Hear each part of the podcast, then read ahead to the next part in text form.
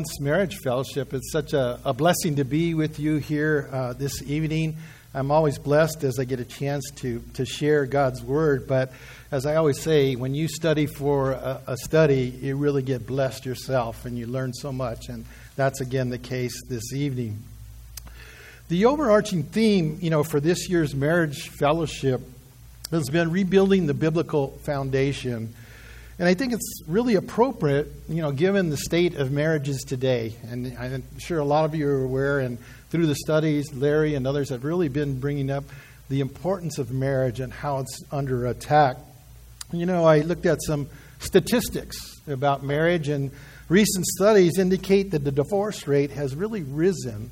You know, looking at different studies, many of them say it's almost up to 40% in some studies, and, but most of them agree that it's right around 25%, or one in every four marriages, will end in divorce. What's more alarming, though, about these statistics, when you look at Christian marriages, Christian marriages, the recent studies on Christians' marriages say that it's almost increased to the same level as in the world, or in some cases surpassed it. So, really, what is that saying about us, you know, in terms of our churches and our, and you know, our fellowship and our, our marriages? What I also found really interesting that even as it relates to Christian marriages, when you look at the studies and look at what strengthens a Christian marriage, it really showed that couples couples are less likely to divorce when God is what at the center of their marriage and family and they participate in the regular study of God's word as it relates to marriages and having a healthy marriage relationship. So to me, it seems like we're in the right place. we're in the right place here as we partake and as we all look at God's Word. So the topic for tonight's message is, or study, is marriage is honorable. And you always start out like when you want to define a word and you look at a word. And when you say marriage is honorable, what does that mean? So, what does it mean to be honorable? Well, when you look in the Webster's dictionary definition of honorable, it says that it's actions that are worthy of respect. Actions that are worthy of respect. In the Bible, in the Bible, the root word for honor or honorable means to revere or to worship, to hold in high regard, hold in high regard. And I know for many of us, if you're like me and someone tells me they've been married, like my parents, more than 65 years, 68 years, I hold them in high regard. I really honor them when I hear that.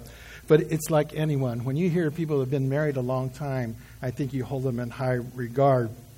But why is marriage held in high regard? Why is it honorable? Well, I think we need to go back and look at the real origins of marriage. Where did marriage begin? How did marriage begin? And I think all we need to do is go look at the book of Genesis. You don't have to turn to it, but just in the book of Genesis, right away, when God created the world, and you look in Genesis, we read in chapter 2, verse 18, and the Lord God said, It is not good that man should be alone. I will make him a helper comparable to him. As he goes on later into the chapter of chapter 2, in verse 24, he says, Therefore a man shall leave his father and mother and be joined to his wife, and they shall become one flesh as God ordained the joining of a man and a woman together, we see marriage as the really foundation for a Christian home. Marriage and family was really hardly regarded as evidenced by early Jewish teachings.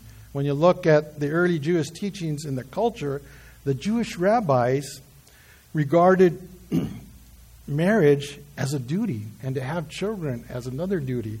That if you didn't, it was almost considered a sin. It was almost considered a sin. And they really use this verse in Genesis, Genesis chapter 1, verse 28, when it says, Then God blessed them, and God said to them, Be fruitful and multiply, fill the earth and subdue it, have dominion over the fish of the sea, over the birds of the air, and over every living thing that moves on the earth. So they use this verse as the basis for really making it important for those of the Jewish faith. You know, in the New Testament, as we look at the New Testament, Jesus reaffirmed really God's design for marriage as he was answering the Pharisees when they asked him regarding divorce. And remember, the Pharisees asked, Is it lawful for a man to divorce his wife for any reason? And remember Jesus' response in Matthew chapter 19, verses 4 through 6. And he said, And he answered and said to them, Have you not read that he who made them at the beginning made them male and female? And said, For this reason a man shall leave his father and mother and be joined to his wife, and the two shall become one flesh. So then, they are no longer two, but one flesh. Therefore, what God has joined together, let no man separate. So we see early on as a real basis for marriage and God's design for a man and woman to be together. As this is background, let's look a little further into the Apostle Paul, the New Testament, as he taught on marriage. And Larry and Carmel did an excellent job last month in beginning in chapter 7, and we're going to look at that again. But I'd like to start with one verse in the book of Hebrews that really clearly articulates God's view of marriage, and it's in Hebrews chapter 13, verse 4. I don't think you can find a better verse when your topic is marriage is honorable when verse 4 says marriage is honorable. so there you go. Okay, I'm not that smart, but I think that's a good place to start. Just a little background in the book of Hebrews. You know, the author of Hebrews is unknown. Many people think it was the Apostle Paul, but it was a book written to Jewish Christians who were really concerned with keeping the law or keeping their Jewish faith even though they become Christians. They think, was it necessary to keep observing all the Jewish traditions? And the writer of Hebrews emphasizes the superiority of knowing Christ over the Judaic system. There's more to be gained in Christ than to be lost in Judaism. The benefits are enormous stronger faith, self discipline, and love shown through good works. And that's what we're going to talk about this evening good works, marriage being one of them. In chapter 13, the author begins here to elaborate on the good works and what should characterize us as Christians. And let me just reemphasize this characterize us as Christians. It's love. It's love for each other. It's love for our spouses. It's love for our brothers and sisters. That's what characterizes us as Christians. So in Hebrews, he begins, Let brotherly love continue. Do not forget to entertain strangers, for by doing so, some have unwittingly entertained angels. Remember the prisoners as if chained with them, those who are mistreated, since you yourselves are in the body also. It's really encouraging us to have that brotherly love and not to forget those that, you know, maybe that are in need and also those that have maybe been prisoners or had difficulty. But I want to come to verse 4 here because this is the main crux of the message this evening. Marriage is honorable among all, and the bed undefiled, but fornicators and adulterers God will judge. I really like the New Living Translation of this verse. The New Living Translation says, Give honor to marriage and remain faithful to one another in marriage. God will surely judge people who are immoral and those who commit adultery. I think that's pretty clear and straightforward in the New Living Translation. You know, this verse, the writer is really exhorting believers to honor marriage and remain faithful. And what? If we don't, there'll be consequences for not honoring that marriage, being faithful. But how do we honor it? How do we be faithful? Well, one way, and this is where the second part of the verse comes to, and he says, and the bed undefiled, and the bed undefiled. It really refers to the sexual relationship within a marriage. Now, many commentators, when you read things about marriage, many of the commentators refer to a term called asceticism. Asceticism. And that word asceticism really comes from the Greek word askeo, or to exercise or to train. The practice of the denial of physical or psychological desires in order to attain a spiritual ideal or goal many of these verses, many of these ter- teachings were to what? Address this belief of asceticism. Because what do we know? Many religions, many beliefs believe that what? You shouldn't be married. If you're really devoted to God, that'll be your only focus. But that's not what God said in His Word. And that's what we're going to focus on this evening. You know, Larry and Carmel said a really good thing last month when they were teaching. He says, You got to look at the whole Bible when you want to look at marriage. Not just one particular section or one, but the New Testament, the Old Testament, the different teachings. And throughout the Bible, and I'm just going to highlight some of those verses um, this evening, you look in Proverbs 18:22, and it says, "He who finds a wife finds a good thing and obtains favor from the Lord." In Genesis 1:28, as I said, then God blessed them, and God said to them, "Be fruitful and multiply." So, as we go back and look at this verse, and we said the keep the marriage bed or the bed undefiled, it really emphasized that we need to be what? With our spouses, faithful. With our spouses, faithful. And men and women.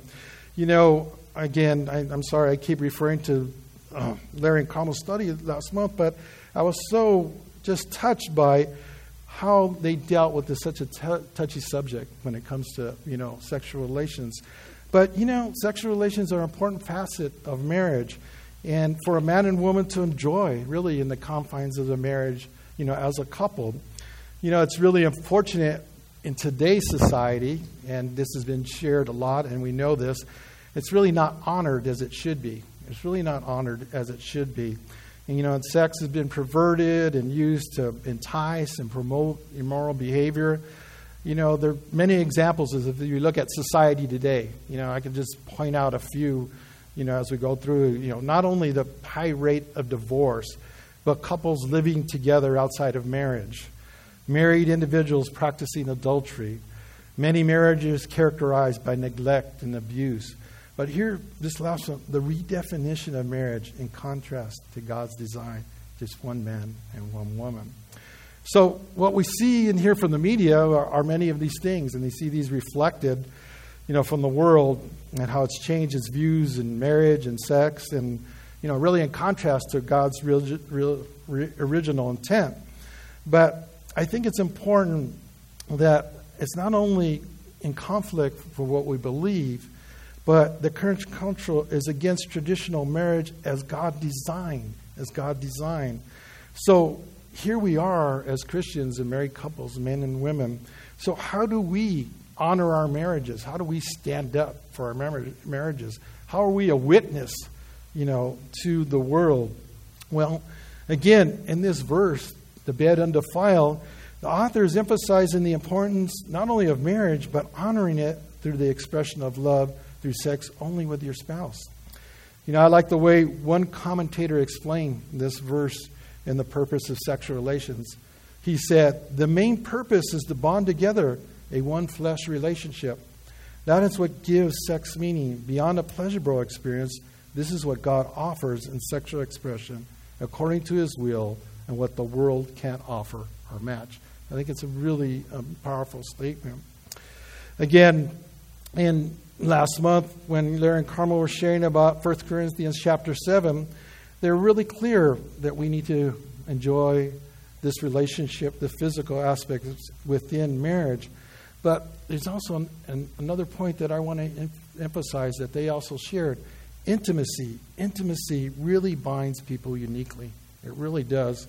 And your spouse is uniquely made for you, as Carmel showed last month. It's a one person God chose for you. Chose for you. Think about that. And you build that intimacy with that one person. You know, I like, again, as we're looking at the whole Bible, and there's many expressions, examples, I should say, of how God in the Proverbs through other books of the Bible.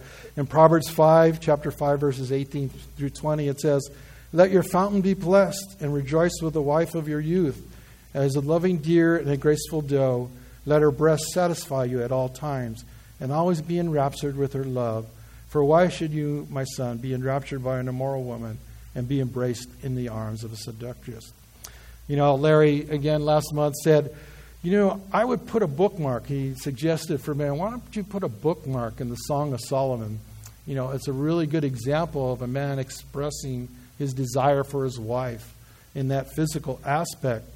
You know, I won't read it. Um, I have, you know, every time I read Song of Solomon, I kind of feel like it's Shakespearean. I think I, if I had a great voice, I would read this. Oh, how beautiful are your sandals. Oh, Prince Daughter. It seems like Shakespeare wrote this, or Shakespeare should be speaking this. But I will say, let me go to Song of Solomon just for a few verses in chapter 7. And I'm going to start with verse 5. Your head crowns you like Mount Carmel, and the hair of your head is like purple. A king is held captive by your tresses. How fair and how pleasant you are. Oh, love your delight with your delights. The stature of yours is like a palm tree, and your breasts like its clusters. I said, I will go up to the palm tree, I will take hold of its branches. Let now your breasts be like clusters of the vine, the fragrance of your breath like apples, and the roof of your mouth like the best wine. Then, lastly, in verse 10, the wine goes down smoothly for my beloved, moving gently the lips of sleepers. I am my beloved's, and his desire is toward me. It's a really strong love song. And I just want to focus on this last verse for a moment. You know, I am my beloved's, and his desire is toward me. The Shulamite woman here declares she is for him, and he is satisfied with her. He is satisfied with her. This again really kind of reemphasizes or confirms the uniqueness and the satisfaction between a man and a woman in marriage. Again, looking at a commentary, Warren Wiersbe, you know, the great Bible commentator and pastor, he said, When a husband and wife are yielded to the Lord, and when they seek to please each other in the marriage relationship, the marriage will be so satisfying that neither party would think of looking elsewhere for, for fulfillment. He quotes, There are no sex problems in marriage, a Christian counselor once told him. Only personality problems with sex is one of the symptoms. That really made me think for a moment. Really think about that. In the book of Ephesians, the Apostle Paul clearly establishes how a man and woman should love each other. He draws a comparison of the relationship of Christ and his church to, how, to show how we should love, honor, and care, care for our spouses. I know this is a passage that we've read many times, we've studied it so many times. I've, in fact, for myself, memorized you know portions of this verse. And let me just share from verse 25 to verse 33. Husbands, love your wives just as Christ also loved the church and gave himself for her, that he might sanctify and cleanse her with the washing of the water, a washing of water by the word, that he might present her to himself a glorious church, not having spot or wrinkle or any such thing, but that she be ho- that she should be holy and without blemish. So husbands ought to love their own wives as their own bodies. He who loves his wife loves himself. For no one ever hated his own flesh, but nourishes it and cherishes it, just as the Lord does the church. For we are members of his body, of his flesh, and of his bones. For this reason, a man shall leave his father and mother and be joined to his wife, and the two shall become one flesh. This is a great mystery, but I speak concerning Christ and the church. Nevertheless, let each one of you in particular so love his wife as himself, and let the wife say that he respects her husband. I heard one pastor say, you know, every time I counsel, every time I have a couple that comes in and has a problem, I said, Can you read this passage for me? Can you tell me what it means? And right when you say, Husbands, love your wife as just as Christ also loved the church and gave himself for her, what does that mean to you? Well, um, yeah. So it always really it hits home and it really hits hard to you because you think about our relationship with the Lord and what the Lord did for us the self sacrifice, giving himself for us. It's the same kind of love that we should have for our spouses and we should model. You know, throughout the New Testament, you know, there's Paul speaks about marriage and different things, and one passage in Colossians when he spoke about holiness and family life in Colossians chapter 3 verses 18 and 19, wives submit to your own husband as is fitting in the Lord. Husbands, love your wives and do not be bitter toward them. So we are encouraged throughout Scripture and exhorted to Scripture to what? Love our wives and do not be bitter to them. And as wives, what? As is fitting in the Lord. As is fitting in the Lord. So going back to chapter 13, verse 4, just to finish out the verse, but it says, But fornicators and adulterers God will judge. But fornicators and adulterers God will judge. You know, it's pretty simple if you look in 1 Corinthians chapter 6, and this is a verse, again, I always refer to. But in 1 Corinthians chapter 6, verse 9 through 10, do you not know that the, the unrighteous will not inherit the kingdom of God? Do not be deceived, neither fornicators, nor adulterers, um, nor idolaters, nor adulterers, nor homosexuals, nor sodomites, nor thieves, nor covetous, nor drunkards, nor revelers, nor extortioners will inherit the kingdom of God. It's pretty straightforward in that verse. You know, I used to argue with friends in college. You know, it was pretty, as Larry shared, you know, starting with the 60s through the 70s. It's been a pretty free love, you know, kind of environment, world. And I used to talk with guys in my dorm, and you know, and you know, unfortunately, it was not you know the model of you know good behavior. But I used to talk to them, and, and I used to talk about fornication, adultery, having sex outside the confines or confines or commitment of marriage is really fornication, and God speaks about that. And they just kind of like you know looked at me, you know, just kind of put me off. And then I said adultery, having sex with someone other than your spouse or outside your marriage vows. And they kind of would say, you know, kind of pushed me off. But, you know, I used to talk about loyalty and purity. You know, what does that mean to you? What does it mean to be loyal to one person? What does it mean to be pure? And it really gives you an opportunity to kind of share what God said about marriage and men and women and their relationships. But here in this verse, verse 4, I think it's really clear regarding not only the physical act of fornication, adultery, but I want to emphasize also we need to also guard our minds and our hearts as it relates to this. You know, Proverbs chapter 6, verse 29 and verse 32, it says, So he who goes into his neighbor's wife, whoever touches her shall not be innocent. Whoever commits adultery with a woman lacks understanding. He who does so destroys his own soul. His own soul. You know, what does that mean? Where are our hearts? Where are our minds? Where are we? You know, I think besides remaining faithful in our marriage and guarding our actions, we also need to be sure we're also guarding our hearts and minds. Okay? So, many times when you want to prove something correct, when you say marriage is honorable, marriage is honorable. And those of you know that have done a lot of schooling in my life, a lot of education, and a lot of different work and wrote a lot of different things from a master's thesis to a doctoral dissertation. But one of the things you do when you want to prove something, you ask the question.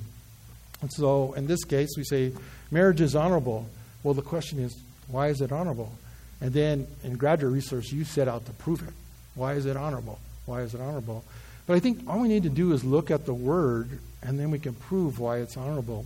And I'd like to share something here that John MacArthur, you know, Grace to You Ministries, shared in a study regarding marriage. And it's six biblical reasons for getting married that start with the letter P. Six biblical reasons for getting married that start with the letter P. The first one is procreation, to have children.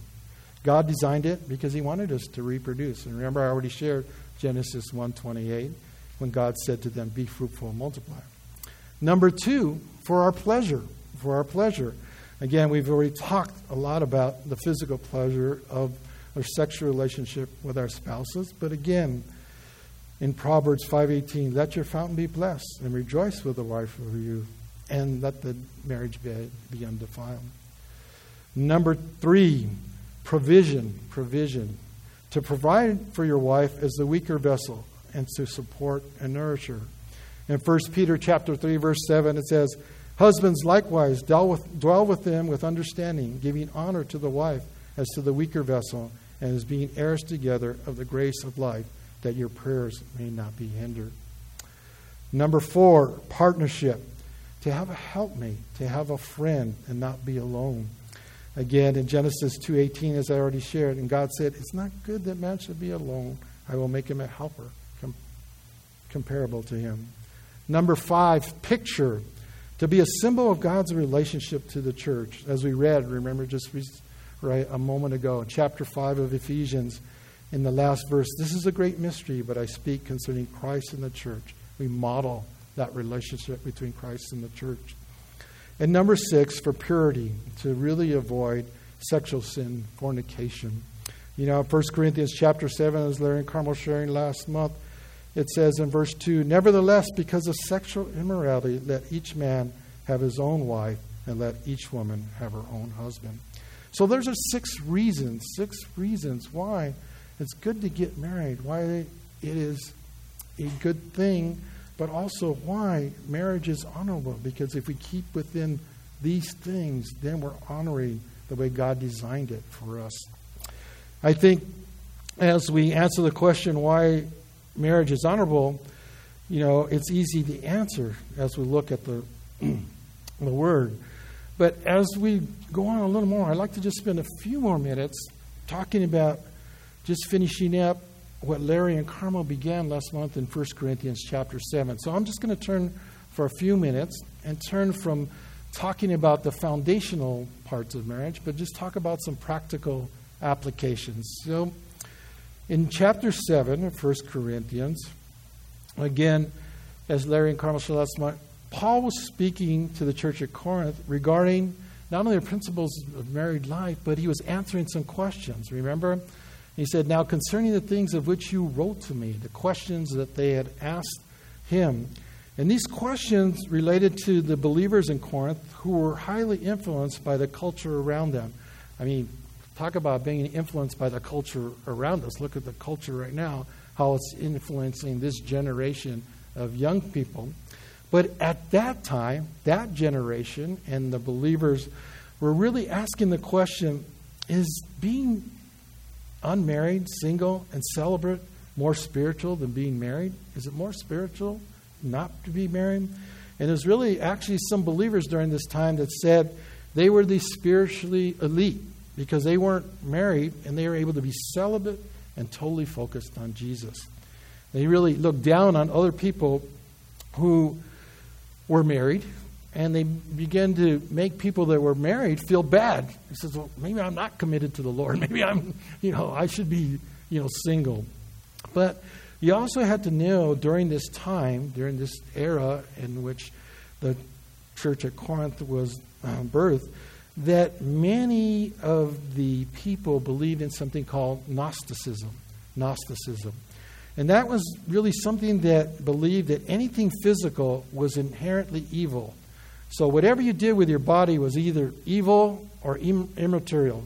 So Paul was really seeking to address this in the context of marriage. He was trying to say, okay, well, wait a minute, wait a minute. This Gnosticism and denying yourself really, really is not appropriate within the confines of marriage. So in chapter 7, again last month in verses 1 through 5, he highlights the physical sexual relationship as married couples. I like the key points as I reviewed the study from last month. Uh, just a couple of key points. Really, giving ourselves to each other physically is something that God intended for us. And remember, it says here in the first five verses, do not have, we do not have authority over our own bodies, and man and woman. And then the importance of showing affection and sensitivity to each other, because what? Render the affection due. We render the affection due to your spouse. And then, most importantly, do not let this become an issue to stumble us. So do not deprive each other except for a time prayer. So do not let this become an issue between you. So I want to go on to verses 6 through 9 as he finishes up, so to say, in terms of this whole idea is it better to be married or is it better to be single? So Paul starts in verse 6, chapter 7 of 1 Corinthians. But I say this as a concession, not as a commandment. For I wish that all men were even as myself. But each one has his own gift from God, one in this manner and another in that. But I say to the unmarried and to the widows, it's good for them if they remain even as I am. But if they cannot exercise self control, let them marry, for it is better to marry than to burn with passion. This first word in verse 6, when Paul says but, the word but is a conjunction. It's drawing a connection with what was just said in the previous verse. And it's a continuation. Paul speaking, he's saying a new truth, not a commandment from the Lord. And Paul did this a lot. You know, we see in 2 Corinthians chapter 8, verse 8, I speak not by commandment, but I'm testing the sincerity of love by the diligence of others. So Paul begins Verse 6, but I say it as a concession, not as a commandment. Verse 7, for I wish that all men were even as myself, but each one has his own gift from God, one in his manner and another in that. And verse 7, Paul's emphasized that everyone has a gift from God, whether that is singleness or being married. The word gift used here is the same word that is used in 1 Corinthians chapter 12 when Paul's speaking of spiritual gifts. So it's a spiritual gift of God. And we used to have a, a saying, and I, I have to admit this to you, when we were new believers and we were going around sharing with Pastor Rollo and going to different high schools. I had some friends, they would always make a joke and say, I don't got this gift, Ray. I don't got this gift. And I'd say, hey, all right, bro. I mean, just, all right, I understand. You don't have to say anymore. And continuing on in verse 8, this gift, well, let me just share one more thing. As a, a gift, you know, this was also emphasized, emphasized by Jesus when he was speaking with the disciples, and the disciples asked him a question about marriage. You know, maybe it's better not to be married. But in Matthew chapter 19, verses 10 through 12, his disciples said to him, If such the case of the man with his wife, is it better not to marry? But he said to them, All cannot accept this saying, but only those to whom it has been given. For there are eunuchs who are born thus from their mother's womb, and there are eunuchs who are made eunuchs by men. And there are eunuchs who have made themselves eunuchs for the kingdom of heaven's sake. Who is able to accept it? Let him accept it. So if it is a gift, then accept the gift and honor it. But if you do not have the gift, that's fine. You do not have that gift. Going on to verse 8 in chapter 7. Verse 8, he says, But I say to the unmarried and to the widows, it is good for them if they remain even as I am. Verse 8, Paul speaking to those who are single or widows and have the gift of singleness. That it's good because you can focus your life on the work of the Lord. You know, in the book of Acts, chapter 26, verse 29, and Paul said, I would to God that not only you, but also all who hear me today might become almost and altogether such as I am. John, a comparison to himself, how he is able to be single, except for these chains, except for these chains. Later in this same chapter, chapter 7, Paul elaborates a little bit more, and I won't go that far this evening, but in chapter 7, verse 26 and verses 32 33, he elaborates a little bit more about this. If I suppose, therefore, that it's good because of the present distress, that it is good for a man to remain as he is. But I want you to be without care, verses 32. I want you to be without care. He who is unmarried cares for the things of the Lord how I may please the Lord. But he who is married cares about the things of the world, how I may please his wife. That was just a blanket practical statement. If you're married, you need to be concerned about the needs of your wife. You need to be concerned about your relationship. The unmarried doesn't have to do that. Let me finish with verse 9 here. But if they cannot exercise self control, let them marry, for it is better to marry than to burn with passion. Paul was making a provision. If this was an area of difficulty, burning with passion for you, then it was okay to get married. Better to get married than to struggle and give Satan an opportunity to stumble. You know, he said the same thing to Timothy, a young Timothy in 1 Timothy chapter 5 verse 14. He says, "Therefore I desire that the younger widows marry, bear children, manage the house, give no opportunity to the adversary to speak reproachably." So Paul later goes on after, chap, after verse 9 to talk about marriage vows and more principles, but I'm going to stop right here. I'm going to stop right here. I was given verses 6 through 9. And I want to begin my summary here, my summary as I close.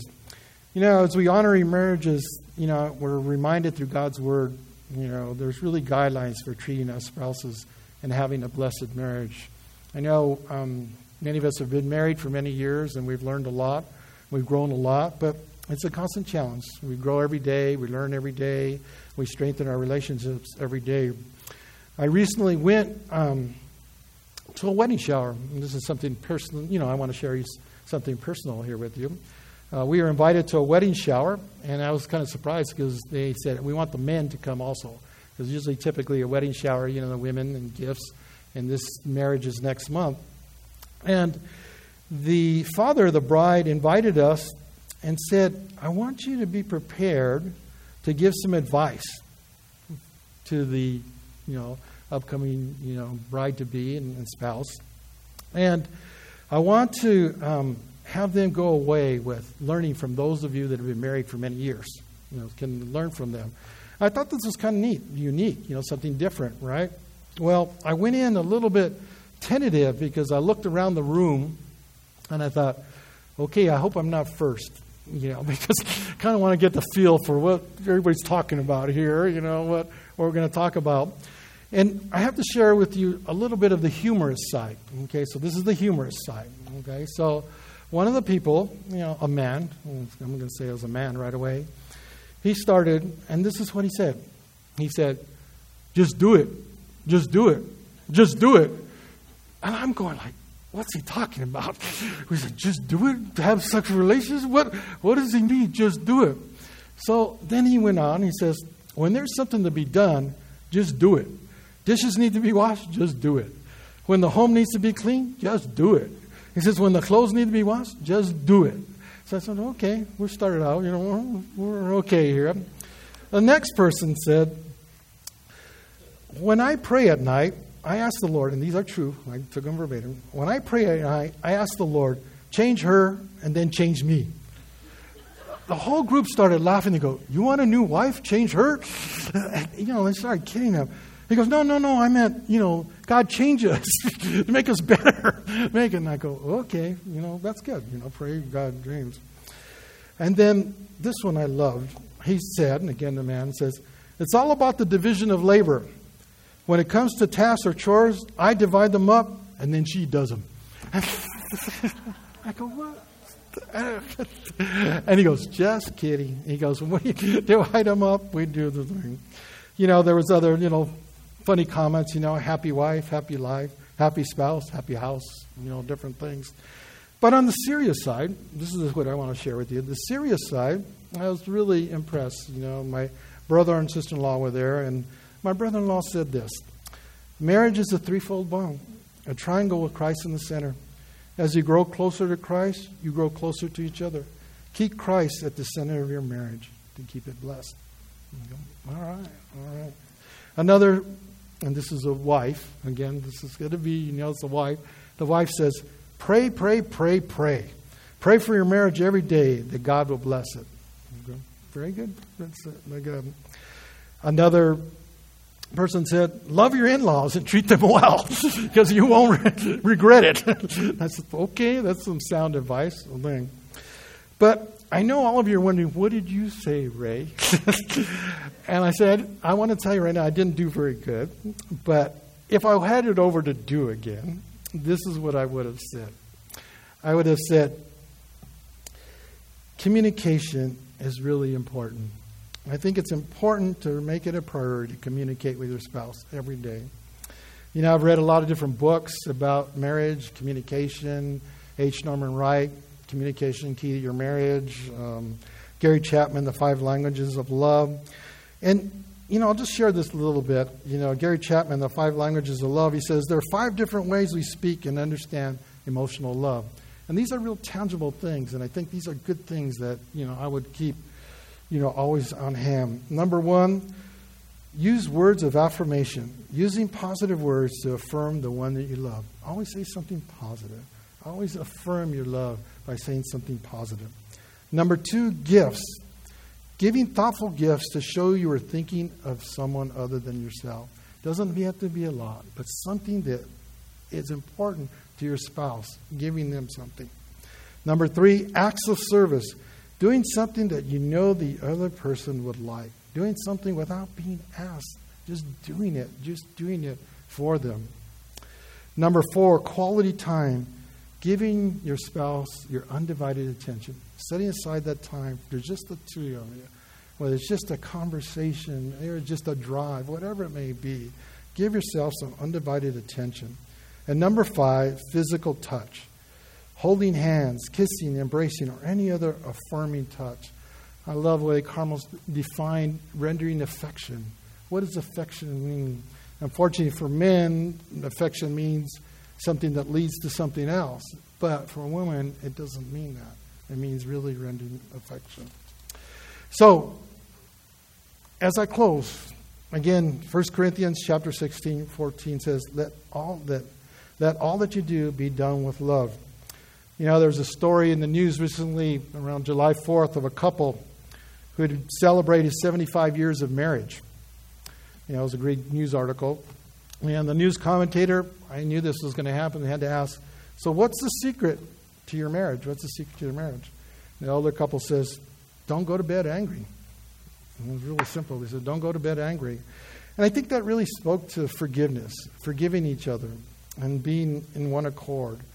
You know, if there's something that needs to be addressed and forgiven, do you really take the initiative? And husbands, as leaders, take the initiative. Because what does it say in Colossians 3:13? Bearing with one another and forgiving one another. If anyone has a complaint against another, even as Christ forgave you, so you all also must do. And so we must also do. I'll finish with this story. You know, about 20 years ago, here at Calvary, 20 some years ago, we had a one of the marriage fellowships was a Valentine's dinner, and we had it at a location. And I don't remember the name of the location, but I remember it really clearly. And as we went to the Valentine's dinner, and we got there and we got into the, the venue, the uh, person that was leading the marriage fellowship at that time said, Welcome, everybody, and you know, thank you for coming. And he says, Before we even get started today, before we even get started, I want all you husbands to turn to your wife and say, You're sorry. I was kind of like, What? And he says, Yeah, I want you to turn to your wife and just say, I'm sorry. Well, my initial reaction, I had to tell you, said, Wait a minute. I just got here. I haven't done anything. How did I saying sorry? but I think his point was that we need to humble ourselves and really be those leaders. You know, I began this study stating, you know, the overarching theme for this is marriage fellowship, rebuilding the biblical foundation. You know, as we all reflect about what it means to build a strong foundation, you know, we're reminded that we need to really first have a strong foundation in the Lord, in the Lord first and foremost. You know, as our relationship with the Lord grows stronger each day, then it enables us to bring a strong, build a strong relationship with our spouse. You know, as couples, you know, we look to really strengthen our marriages and honor our marriages and our commitments to our spouse. But you know, the Bible's really clear. The Bible's really clear about this. You know, just a really quick verse. You know, Ecclesiastes in chapter 4.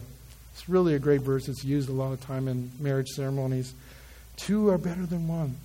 Two are better than one. Because in verse 12 says, Though one may be overpowered by another, two can withstand him. And a threefold cord is not quickly broken. A threefold cord is not quickly broken. I hope that God, God ministers tonight. I hope God ministers to all of us, just like you, growing each day, learning each day, and you know, just loving my wife and trying to be the person that God wants me to be. I pray that for you this evening too. Amen. Uh, let's pray. Heavenly Father, we just come to you this evening, Lord, and just thank you for, again, your word, Lord. Thank you for sharing the wisdom that Paul had, Lord, as relates to marriage. And I pray, Lord, that we as couples might honor our marriage, Lord, and that we might just keep our spouses as loved ones as you loved us, Lord, and gave yourself for us, that we give ourselves to each other.